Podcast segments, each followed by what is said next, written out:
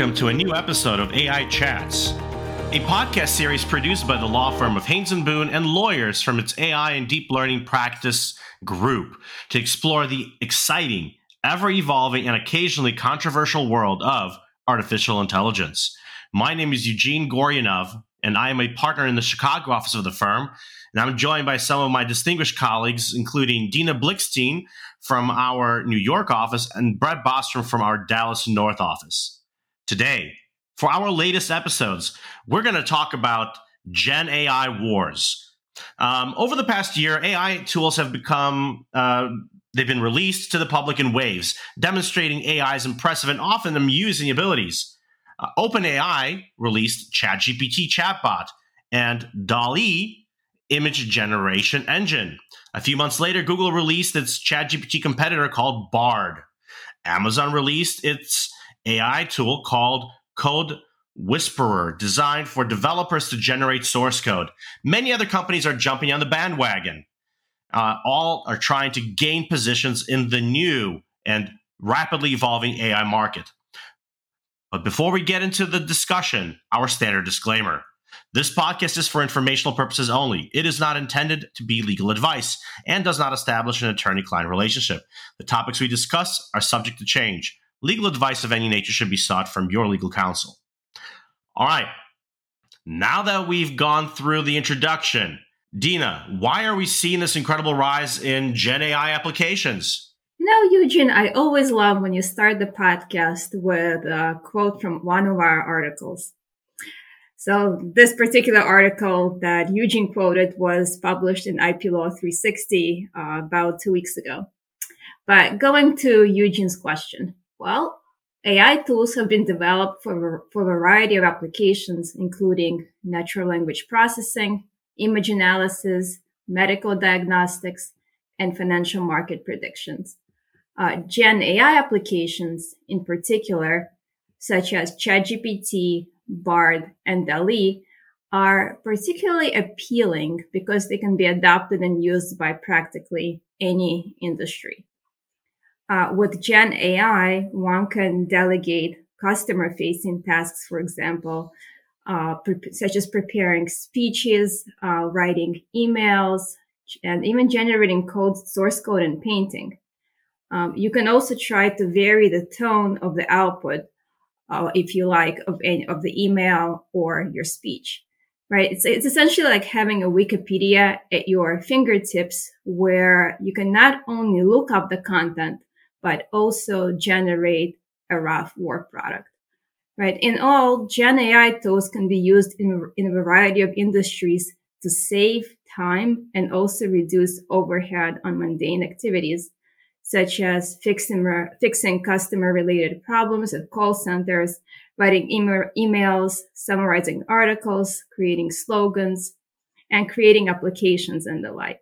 So because there are so many different use cases for Gen AI, we are seeing this incredible rise in different types of applications and also more and more people in various industries that are that want to use them. All right. Well, sounds like there's a lot of players in this uh, Gen AI application space. I mean, are all of these companies competing against each other? Brett, you want to take us there? Yeah, they're starting to. Uh, until just a few months ago, this Gen AI space was more research focused. It was like nonprofit or quasi nonprofit organizations. For example, OpenAI started primarily as a nonprofit.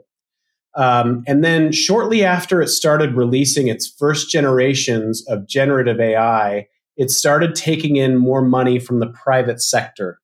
and uh, you know, fast forward to today, and now they've made a ten billion dollar deal with Microsoft to integrate its ChatGPT engine into uh, Microsoft's Bing. Um, and then similarly, Google has a number of research focused entities that have been focused on deep learning and now Google, you know, coinciding with the release of GPT-4 and ChatGPT, Google has released its Bard as sort of a competitor. And that sounds a lot more like conventional big tech competition rather than this more research focused, uh, nonprofit like activity that was going on before. Okay, big tech competition. That smells like a lawsuit. Dina, What do you think? Um, I think uh, we will see lawsuits coming in the future in the IP space, though we're not quite there yet.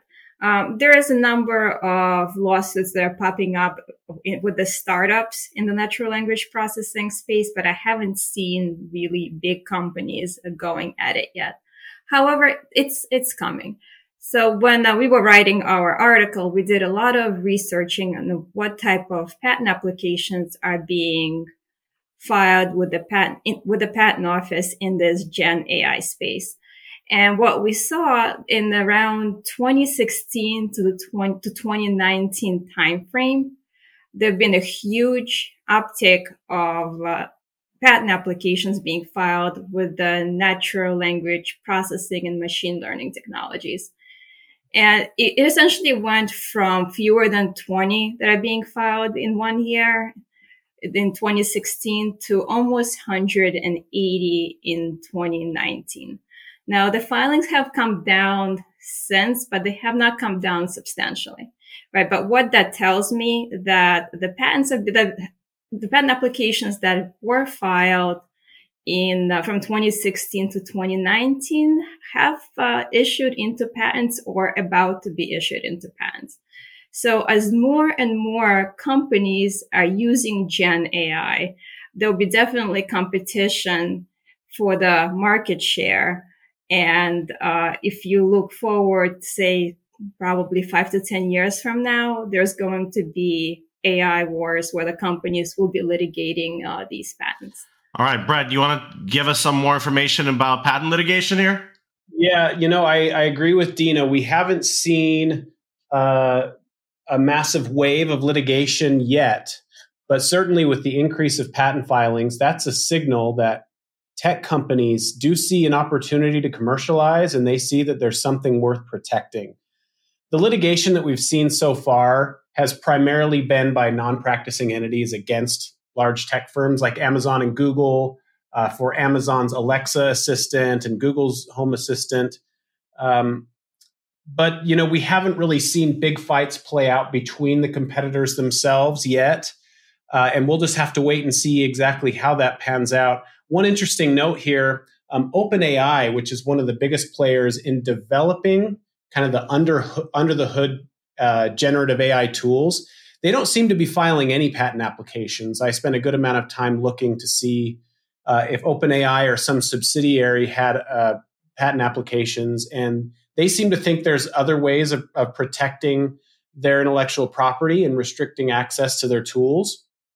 Um, so it it seems like what we may see are uh, is litigation in the specific integration, how these chatbot tools are used in uh, different businesses. Um, so I, I, think that's where we're likely to see litigation is uh, patents that are a more high level, how these chatbots are used, as opposed to the under the hood specifics of large language models and uh, transformer neural networks and uh, things like that. So, uh, you know, as industry interest and investment dollars continue to increase, as we've seen, we can expect that the competition and tension between these larger AI players will also increase. Um, we'll see what these patent applications that are being filed and granted, uh, what they yield, uh, and uh, there might be kind of a mix of litigation, trade secret, uh, you know terms of service all, all sorts of different kinds of litigation that could come out of uh, uh, of of this recent wave of generative AI. And you know, just following up on what Brad said, even though OpenAI does not appear to have filed patent applications, well, first they may have filed them as non-published, right? But even if they have not, definitely, uh, yeah other companies, right, such as uh, Microsoft, Salesforce, um, IBM, and Oracle, that are heavily investing in this space, uh, have filed patent applications. So I think it's just a matter of time as, as the, until we see uh, IP litigation in this space. That that's definitely possible. Yeah. All right. Well, both of you have mentioned the prospect of litigation. What about anything currently going on? Well, there are Gen AI litigations that are currently going on, not necessarily in patent space, but definitely in the c- copyright space.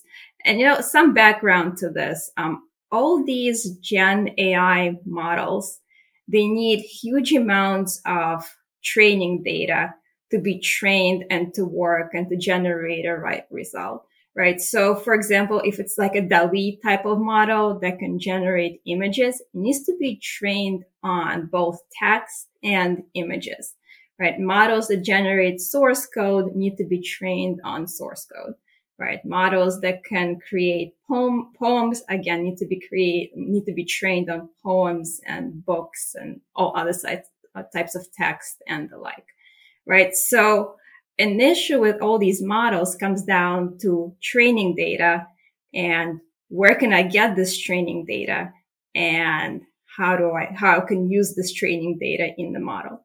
Well, this training data may be copyrighted, right? So some companies will pay for the copyright, right? And if, for example, if it's a copyright of an image, I don't need, I can't have one image to train the model. I'll need millions of images. So getting and paying for this training data may be quite a cost prohibitive task. Right? So, for example, there is a lawsuit that's going on right now between um, Getty Images and Stability AI. Now, and this lawsuit is going on on both sides of the ocean, both in United States in, uh, and in Great Britain. So Stability AI has its AI model that it trains on image data, right? So where did they get these images? Well, they scraped the web and a lot of Getty images, something to the tune of 12 million images were on the web. So Stability AI essentially used Getty images of which were on, on the web, but also in the Getty images database and had copyrights of millions of authors as part of their training data that is uh, be, that that has been used to train their model right? So of course this resulted in a lawsuit both by Getty Images and also by individual authors because it appears that this the stability ai used all these images without uh, permission. Now this is probably is the most high profile case right now but at the same time, considering how AI models need training data and that this training data need to be acquired from somewhere and there may be companies who are not really willing to pay for it. I think this is just start of uh, copyright, potential copyright and trademark infringement litigation that we may see in the next few years to come. And you know, adding on to what Dina said, um, another instance where this isn't really litigation, uh, but it, it could spark some litigation. Stack Overflow is a popular site for computer programmers and software developers, which gives them tools and example code and uh, just some information. And uh, it's a it's a forum and resource for programmers when they're building their applications. Um, they are now going to start charging these AI companies for using their training data.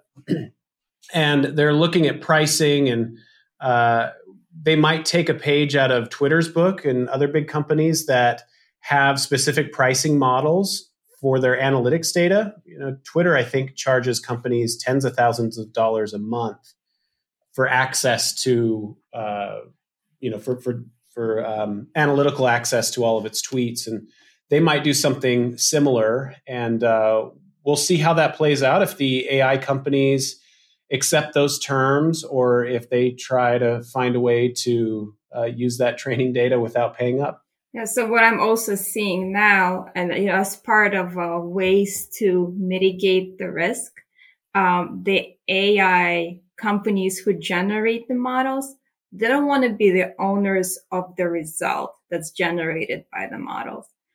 So, for example, if I'm a user and I want to generate an image of a purple dragon, right? Um, the and, and I want to use DALL-E to to do it, for example. So DALL-E, by the virtue of me using its model, would contractually assign the ownership of this purple dragon to me. They want they want nothing to do with the ownership of the content that's being outputted by the model. And part of it is also one way to almost try to preempt litigation for um, you know, copyright or trademark infringement in case a very similar image of this, uh, you know, purple dragon has already been generated and is, and is copyrighted by somebody else. See, I love the discussion where the moderator can just sit back and the participants lead the conversation themselves. Um, well, look, this is a great conversation about litigation and such. What do you think the government is going to do? Right. So there are a few signs of what regulation might look like in the in the future. The White House has released a document called a Blueprint for an AI Bill of Rights. And this is sort of setting the stage for future regulation. The document itself doesn't have any legal teeth. It's a non binding document that lays out some principles and things to consider.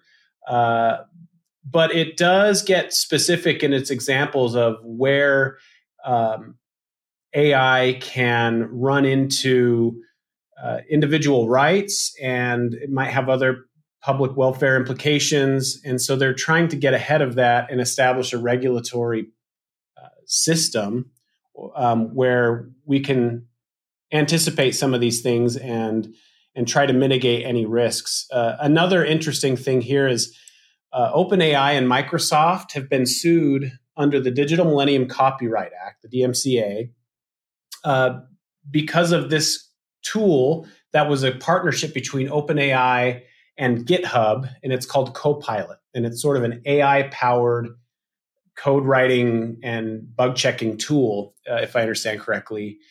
And the users of GitHub are suing because you know this this tool is being trained on the data that they provided to GitHub under an open source expectation. And now that OpenAI and GitHub are, are commercializing this feature, it's sort of lost its open source uh, appeal. So uh, we'll see what kind of regulation comes out of this. You know, a lot of the regulation might still fall under traditional like tech regulation about privacy, data security. Um, and so those will still be in play, and those might also help set the framework for some of the regulations. But uh, certainly, some things, some issues with AI are unique to AI, and there will need to be more tailor made regulations about uh, consent. Do you know that you're dealing with an AI chatbot versus a person? Do you have the ability to opt out and talk to a human being uh, representative if you don't want to deal with with a chatbot. Um, these are these are things that they'll have to suss out in the near future.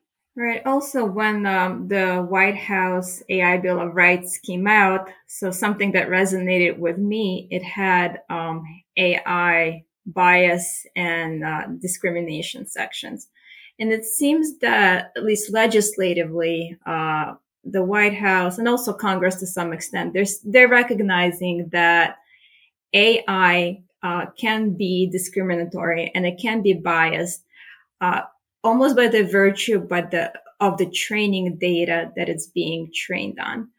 So, and this can, this can come across, for example, in employment, right? Where AI is being used to interview people, where all of a sudden it's uh, unintentionally discriminated, just be- discriminates just by the virtue of uh, its training data against people of uh, certain color or people of disability, right? So there seems to be a recognition that, um, there can be discrimination and bias in AI and it seems like you know, the White House was almost cautioning the companies to look into this and try to affirmative, affirmatively preempt, uh, preempt or reduce discrimination and bias in AI as a way almost uh, preempting or uh, giving a heads up that yes, there may be civil litigation, but uh, that the government would also be watching. That's a great conversation. And it sounds like this is just the tip of the iceberg, something that I hope we can explore in other episodes of AI Chats. And with that, I would like to thank our guests and listeners for joining us on this episode of AI Chats. You can find this episode as well as all of our future ones on major podcast platforms such as Apple, Stitcher, iHeartRadio, Spotify, and Amazon. Our podcast and relevant articles about AI topics are also located at the firm's AI and deep learning practice page, which can be found at haynesboone.com. Our practice page also contains contact information for all of our lawyers in the practice group. Please feel free to reach out to any of us with suggested topics for future AI chat sessions. Take care, everyone, and thank you.